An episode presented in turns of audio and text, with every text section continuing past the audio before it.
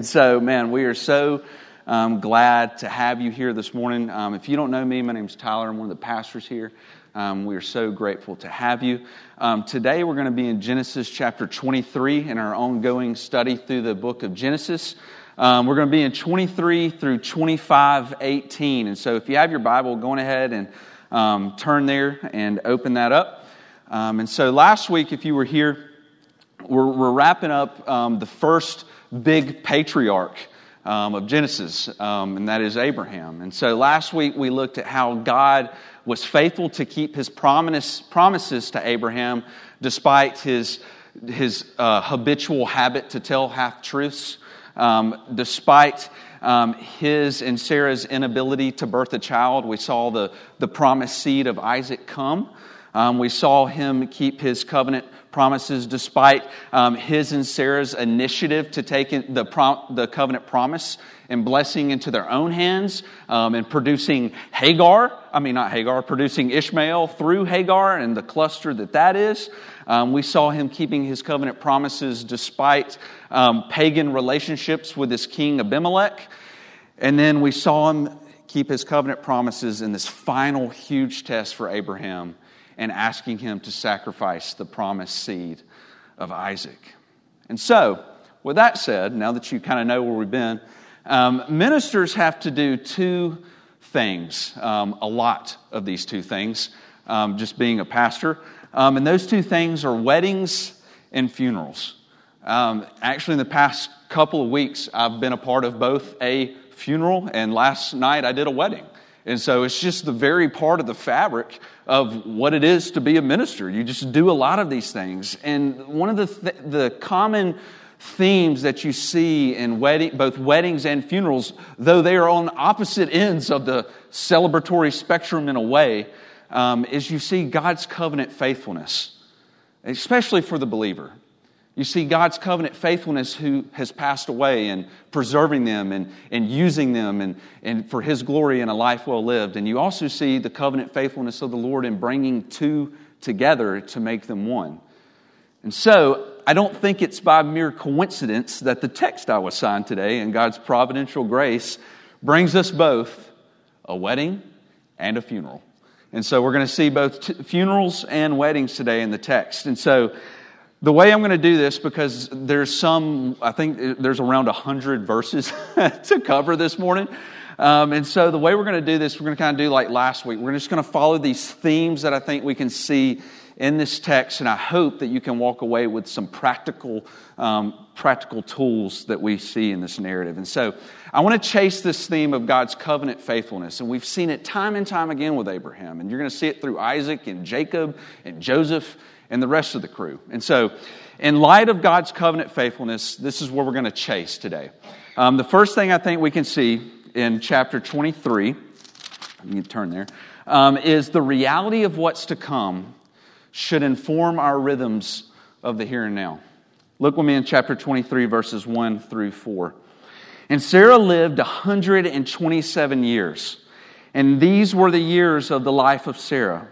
And Sarah died at this place that is Hebron um, in the land of Canaan. And Abraham went in to mourn for Sarah and to weep for her. And Abraham rose up from before his, from before his dead and said to the Hittites, I am a sojourner and foreigner among you. Give me property among you for a burying place that I may bury my dead out of my sight. And so by the time we reach Sarah's death in this text, she and Abraham have been married now for some 100 years. Isn't that crazy? So over 100 years they've been married. Here's what's even crazier 62 of those years has her, is her being with Abraham, sojourning in this land that the Lord said he was going to give to him. It was her stepping out in faith with her husband to journey with him into this place that they didn't even know where they were going. And so I think there's a lot that we could say about God's covenant faithfulness, but I don't want us to miss the reality of this marriage covenant either. Like, think about this covenant faithfulness, not just in the way the Lord has treated Abraham and Sarah, but in the way Sarah has followed Abraham. For over a hundred years, 62 of those wandering around in this place, living in tents, with, away from family. This is fascinating.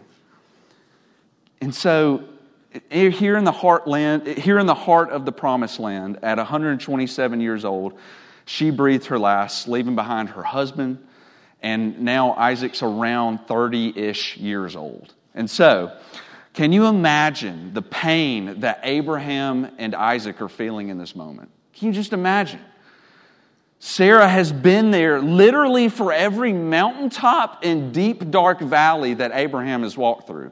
She's been there for it, man. Just remember the mountaintops of the covenant promises, the defeat of the kings in rescuing Lot that we saw, and Abraham's victorious return when he was blessed by this king Melchizedek, whoever that guy was. Um, the giving of the covenant sign of circumcision, them being renamed. Remember, Sarah wasn't her original name. It was like Sarai, and she renamed, was renamed to Sarah, and Abram to Abraham. And they were given the covenant signs, and they were given the promised son of Isaac. So she's been there for all these monumental, huge mountaintop moments, but also she's been there for the dark valleys too. Very much so because she was involved, if you remember back, she was involved in the deep, dark valleys. She was there when Abraham gave her away and lied about her being his full sister so that she wouldn't be so that he wouldn't be killed. And so she's taken into two different pagans harems. She was there for that. She was there for the conspiring with abraham and hagar to produce ishmael and the cluster that that brought about. She was there for the, her own personal failure when she laughed, when God said, Hey, I'm going to give your 90 year old body a baby, she was there for that. Don't miss that. But through all of it, and this is what I want you to see through all of it, God preserved her and used her greatly as a matriarch of this covenant promise. And so she was a helpmate and to God's covenant bearer, Abraham, and so much so that we find Sarah mentioned again. You know where we find her mentioned again? in Hebrews chapter 11. And so in Hebrews chapter 11, that's the infamous what? The, the hall of, is it, what is it? The, the hall of faith. Yeah, that's what they call it. So she's mentioned there again. And so we see her mentioned there as a, matriarch of faith, an example for us to follow. But not only that, in Isaiah chapter 51, we see Isaiah talking to his uh, Israelite kinsmen, looking back in Isaiah 51, he tells his Jewish countrymen to look back at the rock from which you were hewn, to the quarry from which you were dug from. Look back to Abraham and to Sarah who bore you. Hey, yeah, look at Abraham, but don't forget the matriarch of Sarah. Grace upon grace. And she was a testament to the cry that Abraham led on on Mount Moriah. This, on this mountain, the Lord will provide in seasons of blessing and in sorrow he provided in his provision and faithfulness. And Sarah was the fruit of that, man. She was fruit of that faithfulness. And so, with Sarah's death came this, this reality for Abraham that this land promise had not come to pass yet, right? Remember, he was promised that he was going to be given this land for his descendants and they were going to dwell there, but, but this hasn't happened. It's still inhabited by all these pagans. It's full, and I look out and all I can see is pagans everywhere. That's what's going on here in, in this text. And so, in this, in this land promise, in this passage, seems to echo off the inner recesses of Abraham's mind and in his heart. And he cries out, I'm a sojourner. I'm still a foreigner here. I don't have anywhere to bury my own wife. This land's supposed to be mine. And it seems, and it seems so that it's going to be the same with Abraham. He's aging, he hasn't received it yet, the pagans are still there. And so it seems like it's not going to come to him either. In Hebrews chapter 11, verse 13, it goes on to tell us that Sarah was the first among many generations that would die in the land without receiving the promise. And so, in this moment, what does Abraham do? He's been told, Hey, Abraham, you're going to receive this land. Your descendants are going to dwell in this land. His wife is dead. He's getting old. He's like, what does he do? Does he question God? Like, what are you doing, God? Does he get mad at him? Does he become bitter? Does he become angry? Does he question? Does he walk away from God? No. he digs in even deeper to the covenant promises. And that's what I don't want you to miss that. This is a huge deal. He digs in even deeper. He remembers the covenant promise. He believed them even more. He believed chapter 12, uh, 12, verse 7, to your offspring I will give this land. He dug in deeper to chapter 13, verse 15. All the land, all that you see, I will give you and your offspring forever. He dug into chapter uh, 13, verse 17. Arise, Abraham, walk through the length and breadth of the land, for I will give it to you. Chapter 15, to your offspring, I will give this land from the river of Egypt to the great river to the Euphrates. Chapter 17. And Abraham, I will give it to you and to your offspring after you the land of your sojournings, all the land of Canaan for an everlasting possession. There was no doubt in Abraham's mind that the land wouldn't go to his descendants. There wasn't a single doubt in his mind. So you know what he did? He put a down payment on that covenant promise and bought a piece of that land. He put a down payment on that covenant blessing, man. Do you see the faith that is welled up in him, especially from where he's been? Keep in mind, this was a pagan star worshiper when we started with him. He was brought out of Ur. He gave his wife away twice, not just once, but twice, out of a lack of faith. He slept with another woman because he didn't believe that God was going to give him the promised son time and time again this, this lack of faith. But do you see what he's doing now? Lord, I'm not even, I don't, I don't know how you're going to do it, but I know you're going to do it. So therefore, I'm going to buy a piece of this land. So then, when my descendants do get here one day, my wife's bones and my bones will be here. Don't miss that. That's a huge deal. And so, talk about growing in faith. So, the reality of what was to come shaped Abraham in the here and now. I don't want you to miss that. It led to the fruit of his faith that we see in Hebrews chapter 11, verses 9 and 10. By faith, he, Abraham, went to live in the land of promise, as in a foreign land, living in tents with Isaac and Jacob, heirs with him of the same promise.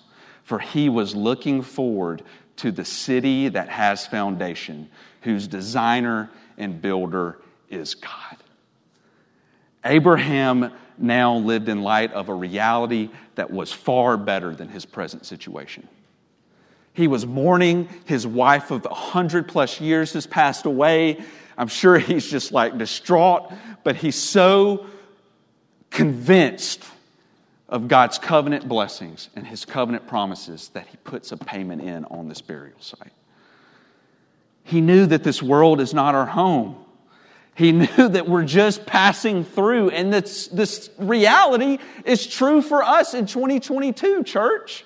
We see Paul talk about it in Philippians 3. But our citizenship is in heaven, and from it we await a Savior, the Lord Jesus Christ. And because that is true, Paul tells us in Ephesians 2.19, he says, You're no longer strangers and aliens, and you are a fellow citizen with the saints and members of the household of God. How does, what does this look like practically?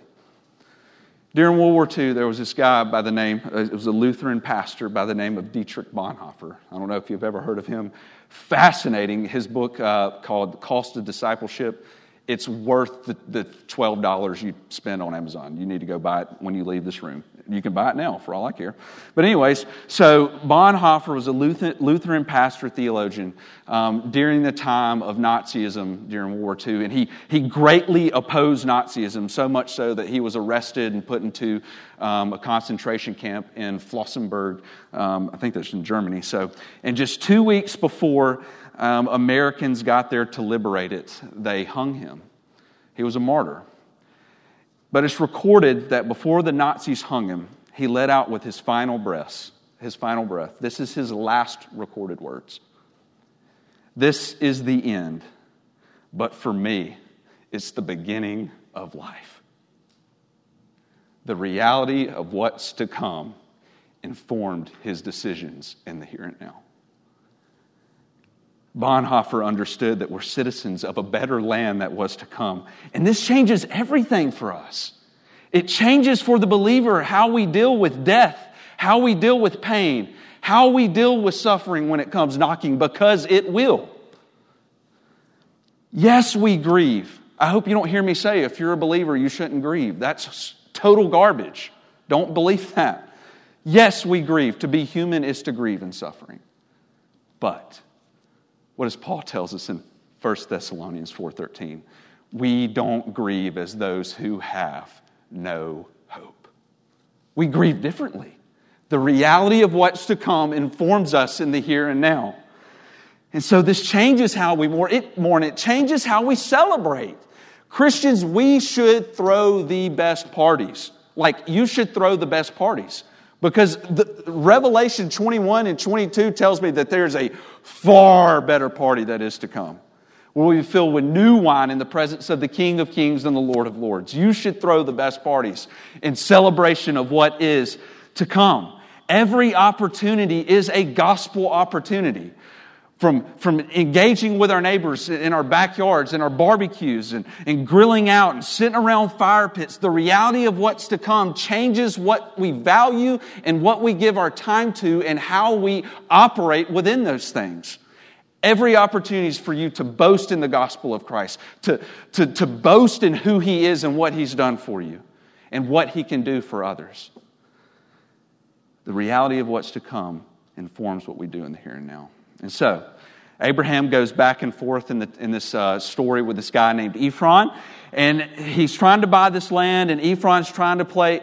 He, like, it kind of looks as if like he's being kind, but really, I think Ephron's being kind of a hustler with him. He's like, "No, I'm not going to sell it to you," and then like he throws in the field instead of just this cave, and then he's like, "Well, this is really worth 400 shekels of silver." You know, he's trying to make some money here. And so, look with me in verse uh, 15 if you have your Bible.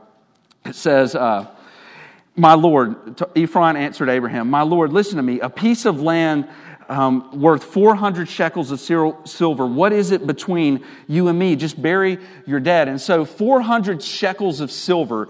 You need to know that a shekel is not a coin, a, a shekel is a weight. Coins wouldn't come around until many, many centuries later. It's not, coins aren't even a thing yet. And so, 400 shekels of silver would have been around six and a quarter pounds that might not sound like too much to you, but in our, given our current day, what that would be equivalent to is $128,000. $128,000 for a burial site. So, do you feel the weight of what Abraham is doing in this moment? So confident in his Lord, but he knew that no money could compare to his God, who owns the, cattle, uh, the cattle of a thousand hills, as the psalmist tells us and he was going to give this land to his descendants. And so Abraham buries his bride in this cave of this field of Machpelah in Hebron.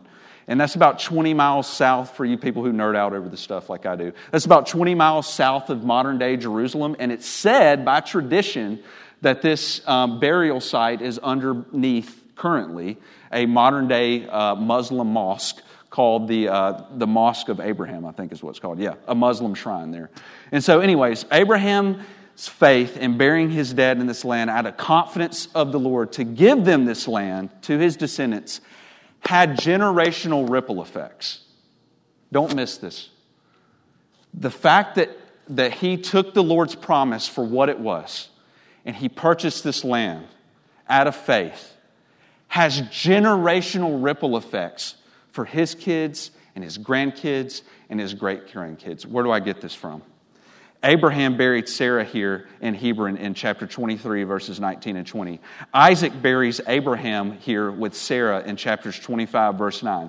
Jacob buries his dad, Isaac, here in Genesis 49, 31. Jacob's sons will bury him here in Genesis chapter 50. Joseph made his sons of Israel swear to bury him here in Genesis chapter 50, verse 25.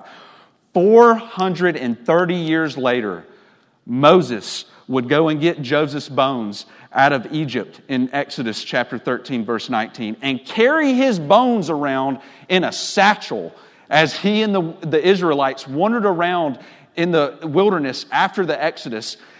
And then for 40 years of wanderings. And then when Joshua conquered the promised land, he takes Joseph's bones that Moses carried into the land. Joshua 24 32. Generational ripple effects.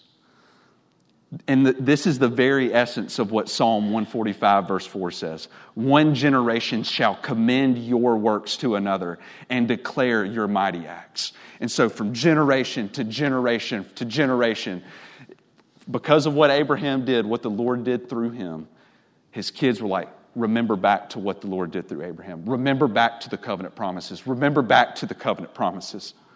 Do you see that?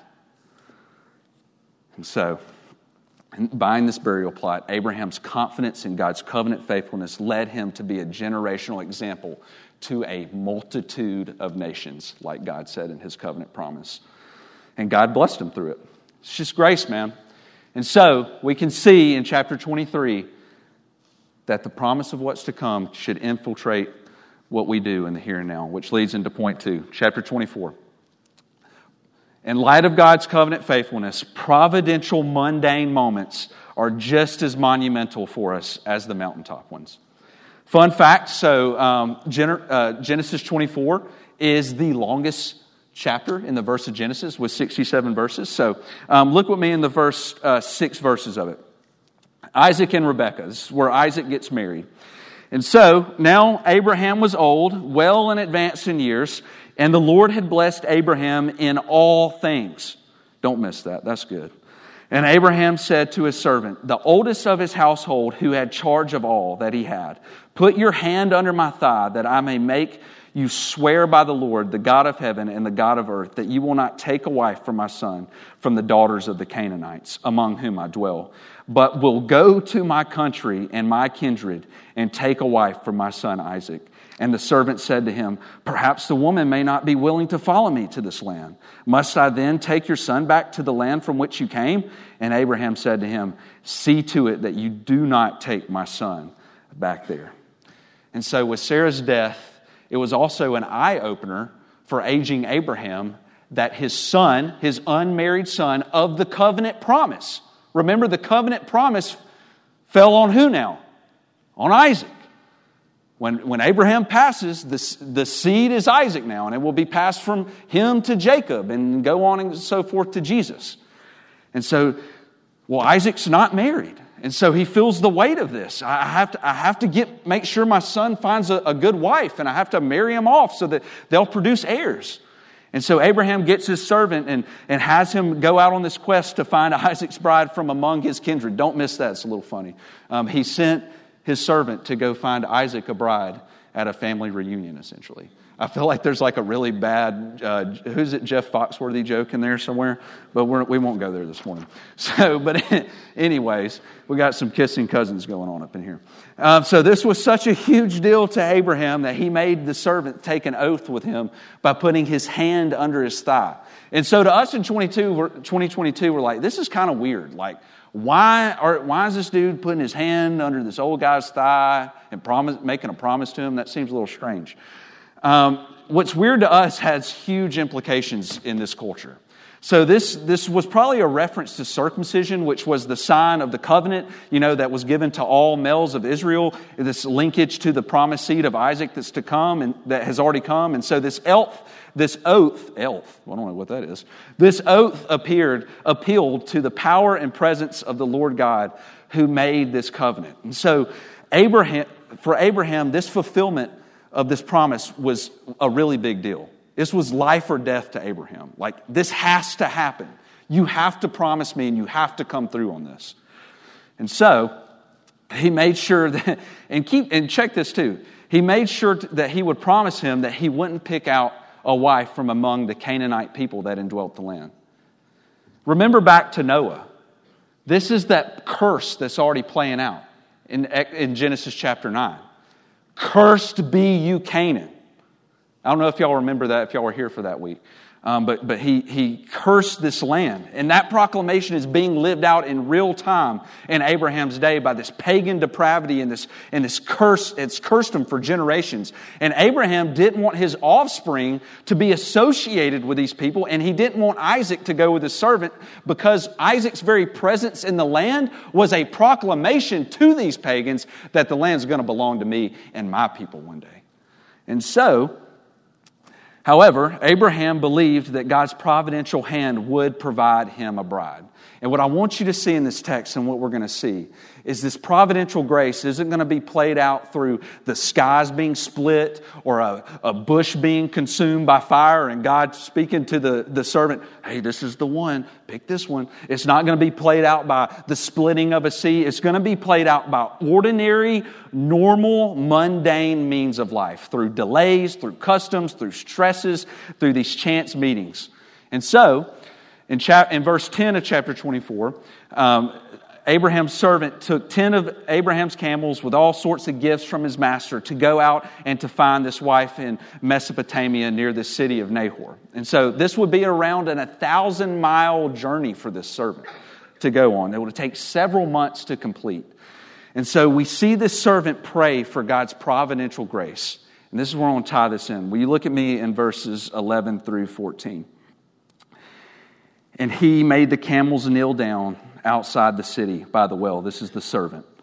By the well of water at the time of evening, and the time when women go out to draw water. And he said, O Lord, he prays, O Lord, God of my master Abraham, please grant me success today and show steadfast love to my master Abraham. Behold, oh, is that right? Yep. And show steadfast love to my master Abraham. Behold, I am standing by the spring of water, and the daughters of the man of the city are coming out to draw water. Let the young woman to whom I shall say, Please let down your, your jar that I may drink, and who shall say, Drink, and I will water your camels. Let her be the one whom you have appointed for your servant Isaac. And by this I shall know that you have shown steadfast love to my master. Notice what he didn't pray for. He didn't pray for God to split the skies. He didn't pray, for God to consume a bush and to tell him which one it was. He simply prayed, Lord, will this woman, woman that you send offer me a drink to, of water when I ask? And will she water my camels? Ordinary, mundane means in this period. Ordinary things in this culture. And he's asking for guidance through these ordinary means. And so, catch what verse 15 says. This is fascinating. So, he's praying, he's asking for God's providential grace through these ordinary things, like just giving me a drink of water and watering my camels. And in verse 15, the first little phrase, before he had finished speaking, before he'd even finished praying, here comes Rebecca bebopping down the the thing with the watering jar. The brother isn't even done praying in God's providential hands at work. And here comes Rebecca, who the text tells us was born to Bethuel, the son of Milcah, the wife of Nahor, Abraham's brother. So, if I'm the servant and I got my checklist, so she says that she's of Abraham's kindred of Abraham's people, check one. She was the granddaughter of Abraham's brothers, uh, of Abraham's brother Nahor, which would make her cousins with Isaac. Again, a little weird, but it's what Abraham requested, so check one. Um, verse 16 tells us that she was attractive and that she was a virgin, so she hasn't been married, so check two. And then in verses 17 through 20, she offers the servant a drink and starts watering his camels. And so for you to kind of understand the weight of this text and just the how this is just mind-blowing, you need to understand what it meant to water 10 camels in this day. And so, when she volunteered to water the servant's camels, it was quite a task. An ancient well was a large, deep hole that in the earth that would have had steps leading down to this spring of water. And so a typical camel would drink around 25 gallons of water. And the typical water uh, canister that they would carry would hold about three gallons of water in this day. And so, with that said, if you do the math, Rebecca would have made somewhere between 80 to 100 trips. Let me say it again 80 to 100 trips down into this well to retrieve water to water this brother's camels. This would have taken hours in the Middle East where it's flipping hot all the time, sweaty hours. And so we see this hours of servanthood done out of her heart. Check three. And then in verse 21, I love this. The servant, after all these things happen, The man gazed at her in silence. That's what God's grace does to the believer. This providential grace just causes us to just sit there like, what in the world? This is crazy, man. I, I used the example of Piper last week, but I mean, when we found out that that we were pregnant with her, like it was just one of those moments, like after walking through this for years, it's just like, what? What? Are you kidding me? And so, God's providential grace in the mundane, when the camels quit drinking, the text says the servant put a ring on that girl. And I'm not talking about a wedding ring. I'm talking about a gold nose ring. So he would have put gold, this gold nose ring on this girl and, and put these bracelets on her and gave her all, lavished her with all these gifts. And he asked her to take her to her father's house so that he could ask her to take her to be with Isaac. And so, what does this mean for us in 2022? I think J.I. Packer can sum this up really well for us. J.I. Packer says this He says, Believers are never in the grips of blind forces the blind for- forces of fortune or chance or luck or fate. All that happens to us is divinely planned, and each event comes as a new summons to trust, obey, and rejoice. There are no chance moments, believer. Let me say that again. There are no such things as chance moments. It's not. Every moment is holy. Every conversation you have, every meal you have around your table, every fire pit you ha- hang out with friends, every crawfish bowl with Clear Creek Community Group, every playing with your ki- every time you play with your kids, every walk on the beach is providential and should be done to the glory of God and the good of your enjoyment. And God arranges our lives to align with his divine providence. And that's good news, church. It's not like we do stuff and he's like, oh no, I got to figure this out now. I got to rewire their past to work out with what I want it to do. That's not how it works. He's not making up as it goes. Our days were orchestrated before we were even an embryo in our mother's womb. And that makes every moment a miracle because it has God's fingerprints all over it, every moment. And by now, with all that I've said, I hope you're feeling the tension. I hope you're feeling this tension in your mind. I hope you're feeling this tension in, but I thought he just said that my mundane moments matter. But also, I thought he just said that God orchestrates all of our lives. So how could our how could the mundane moments matter if he's orchestrating it? Like how does that even work? I hope do you feel that tension? I hope you feel that tension. I want you to feel that tension. This is called the doctrine of divine concurrence. And so the doctrine of divine concurrence simply means that God and man are both acting and working at the same time or concurrently.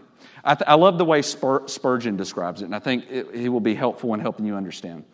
So, just as the rails of a train track, if you look down the corridor, if you ever stood on tra- train tracks, and you stare down as, as far as your eyes can see, and it almost looks as if they're running parallel, but it almost looks as if they merge together off in the distance. Spurgeon says this is what divine concurrence is.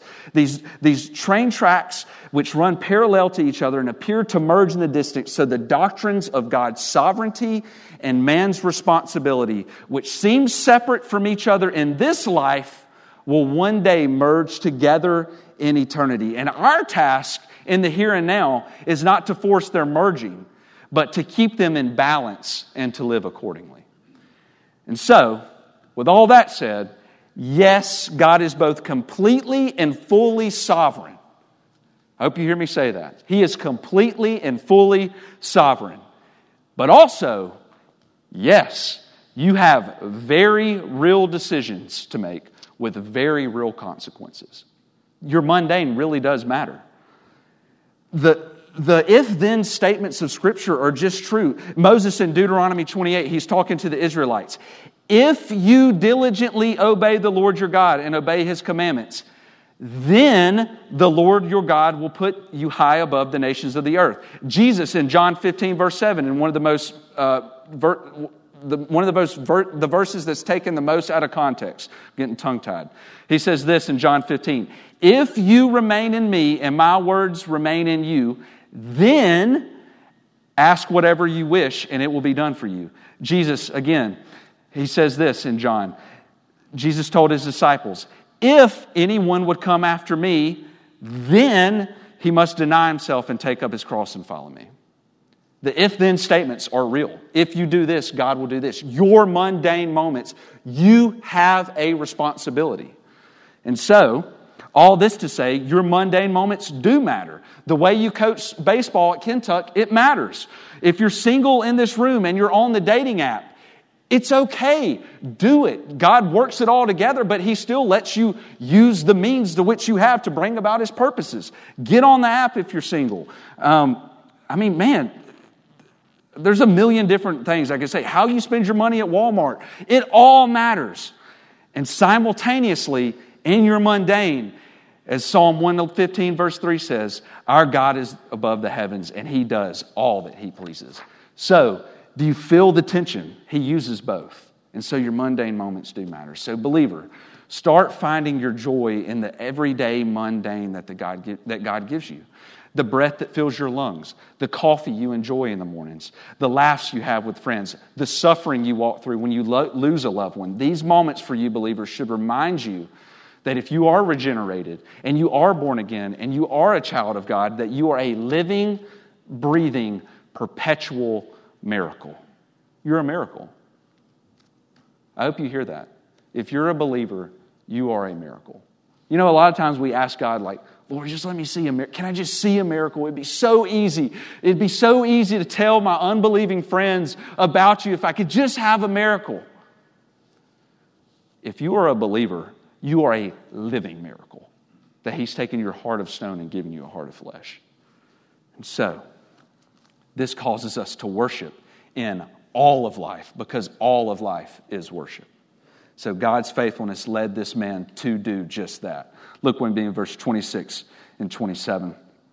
After all this has come to pass, the man prays, he, he bows his head, and he worshiped the Lord. And he said, Blessed be the Lord, the God of my master Abraham, who has not forsaken his steadfast love and his faithfulness toward my master. As for me, the Lord has led me in the way to my father's, uh, to the way, the house of my, kin, my master's kinsman. And so, this moment led him to worship and to cry out of this love, this steadfast love. And so, this, the Hebrew word for this steadfast love is hesed. And so this Hesed word, this, this Hesed is Hebrew, a Hebrew word in the Old Testament used for God's covenant love for his people. And this word conveys a love that can't be broken.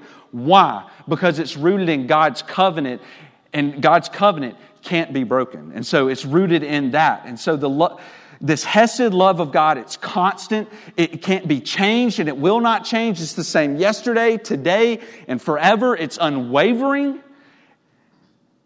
And, it, and it's that way because it's based out of God's character. God is the same yesterday, today, and forever. And so if God is that, then his love is that because he can't change and it can't change with him. And so this servant remembers all that the Lord has brought him through, brought this family through, and he cries out in this Hesed love of God. I love that. And so they go back to Rebecca's father's house. And then the servant meets, first, before she, he meets the dad, he meets this dude named Laban. And so Laban is Rebecca's um, sleazy, opportunist brother that we're going to learn about um, here in a couple weeks. Um, Laban's going to be the guy who takes Isaac's son's Jacob's um, wife, Rachel, um, and replaces her with lazy eyed Leah. You know who I'm talking about? You know that story? He like wakes up and like, Whoa, you're not my wife. Like, what's going on here? And so, yeah, that, this is the same guy. And so he's introduced to this Laban guy, and, and he finally meets Bethuel, the father. And, uh, and so he, they give the family riches, they run through the story. Um, and then the father and Laban in verse 50 say, This thing has truly come from the Lord. Rachel, you have to do this. I mean, Rebecca, you have to go through with this. And so, so he gave the family riches, and they try to keep around for 10 more days, but the servant is adamant on them leaving because he knows this promise is impending. I got to get her back. I got to get her back to Isaac. The, the covenant is dependent on this. And so they ask, they ask her, what does she want to do? They ask Rebecca what she wants to do. And in verse 58, I don't want you to miss this little phrase I will go. Three, three simple words I will go.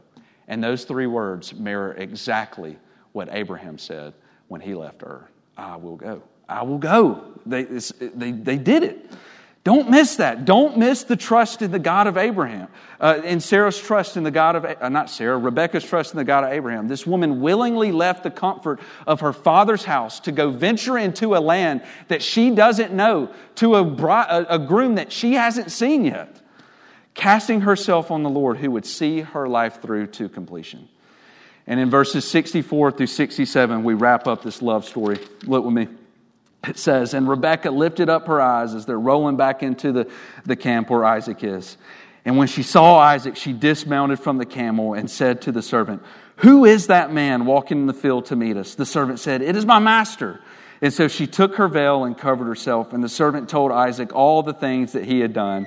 And then Isaac brought her into the tent, and Sarah his mother, and took Rebekah, and she became his wife, and he loved her. So Isaac was comforted after his mother's death. And so, as they rolled back into the camp, Isaac didn't waste any time marrying this girl and consummating that marriage. No time was wasted here in the text. And so, with that said, we see the new patriarch and matriarch established. The new story that we'll pick up on that we'll pick up next week um, with them too. And so, it's easy to look at this love story and be like, "Man, that's such a beautiful." love story that God used for Isaac and Rebekah and bringing about the servant to go and get them and bring them together. And that's really good history, man. And it is. It's a great love story. A movie could be made about it, but I don't want you to miss the true and better love story that is in this text.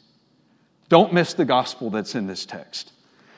This picture, this passage is a beautiful picture of how Jesus is united to his bride, the church. Like Abraham, we have a heavenly father who desires a bride for his son. Like Rebecca, we were chosen for marriage before we ever knew it, Ephesians chapter 1, verses 3 and 4.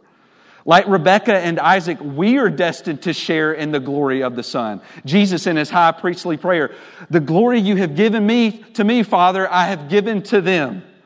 Like Rebekah, we learn of the Son through his representative, namely the Holy Spirit. Like Rebekah, we are the bride that is divinely met chosen and called and lavished with gifts much more precious than silver and gold, church, namely the righteousness of Jesus Christ. Like Rebecca is entrusted to the care of the servant until she meets the bridegroom, we receive the care of the Holy Spirit to guide us until we are united with our, with our bridegroom being Jesus. Like Rebecca, we must step out and leave all that we have with joy to be united with the Son. The true and better Son, Jesus, didn't send gifts of gold as a dowry for us, but rather He gave us Himself, His life, and His blood. And where Rebekah was united to her husband Isaac, Jesus, church, Jesus will one day come and be reunited with us, His bride. It's grace. Don't miss the gospel. There is a true and better love story at play in these covenant blessings. And so, with that said, this leads into our final point. In light of God's faithfulness, our limitations don't stop His covenant grace. And so, man, you can come on back up here. Abraham lived to be 175 years old, and he dies, and they bury him with his wife Sarah in the land purchased that would one day belong to his descendants. The baton is now going to be passed from Abraham to the promised son Isaac to carry out as he's the new patriarch um, with his new matriarch Rebecca. And so, if Abraham, church, shows us anything, this first patriarch, and what I hope you've seen week after week after week as we've looked at him, if he shows us anything, it's that God can take a pagan, birth faith within them, use them despite their screw ups, and make himself great through them. Church, if you're a believer in this room, that's your story too. That's your story. You were at once a pagan non believer. You were at once uh, had faith birthed within you by the initiative of the Holy Spirit, Ezekiel 36, 26, and 27. God uses you despite your screw ups, and He will one day make himself, His name great through you. And so, death couldn't even stop God's covenant blessings as it passed from Isaac, and will find its ultimate amen in Jesus. And here's the deal, church. Like Abraham, we're not called to make our name great. Think back to Babel. We're not called to make our name great, but our name is made great in God's economy when, like Abraham, we live in light of and regularly boast in God's covenant faithfulness to us. Because that's where joy, that's where hope, and that's where biblical faith is ultimately found. And so, believer, man, believer, I hope that encourages you. I hope that encourages you. You can't mess it up, man.